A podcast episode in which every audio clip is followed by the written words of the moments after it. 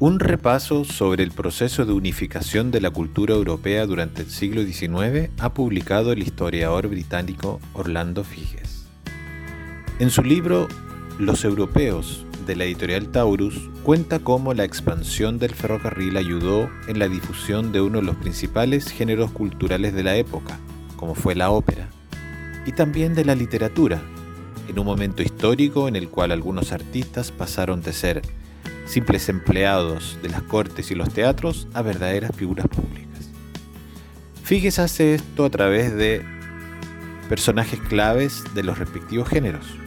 Por un lado, una figura olvidada del canto lírico, la española Pauline Viardot, quien no tuvo la fortuna de poder registrar su trabajo.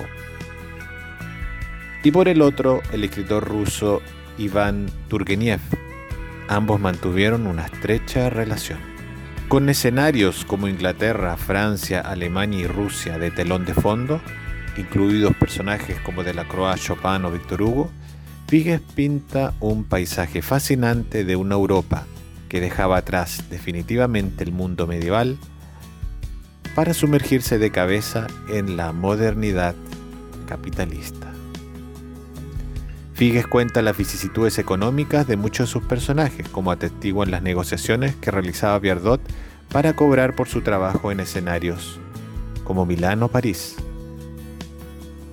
También rescata la lucha que realizó Turgenev contra la piratería en una época en la cual no existía una legislación sobre derechos de autor y abundaban las ediciones clandestinas. Tampoco salta cómo se vieron afectados todos ellos por el gran conflicto bélico de su época, la Guerra Franco-Prusiana de 1870. Escribe Figues, comillas, a través de sus contactos internacionales, Turgeniev y los Viardot actuaron como importantes intermediarios culturales y fueron promotores de escritores, artistas y músicos de toda Europa, a quienes ayudaron a encontrar un mercado extranjero para sus obras. Ambos eran comillas cosmopolitas, miembros de una élite cultural, capaces de vivir en cualquier parte del territorio europeo, siempre que esto no comprometiera sus principios democráticos, sin perder por otra parte ni un ápice de su nacionalidad, cierre comillas.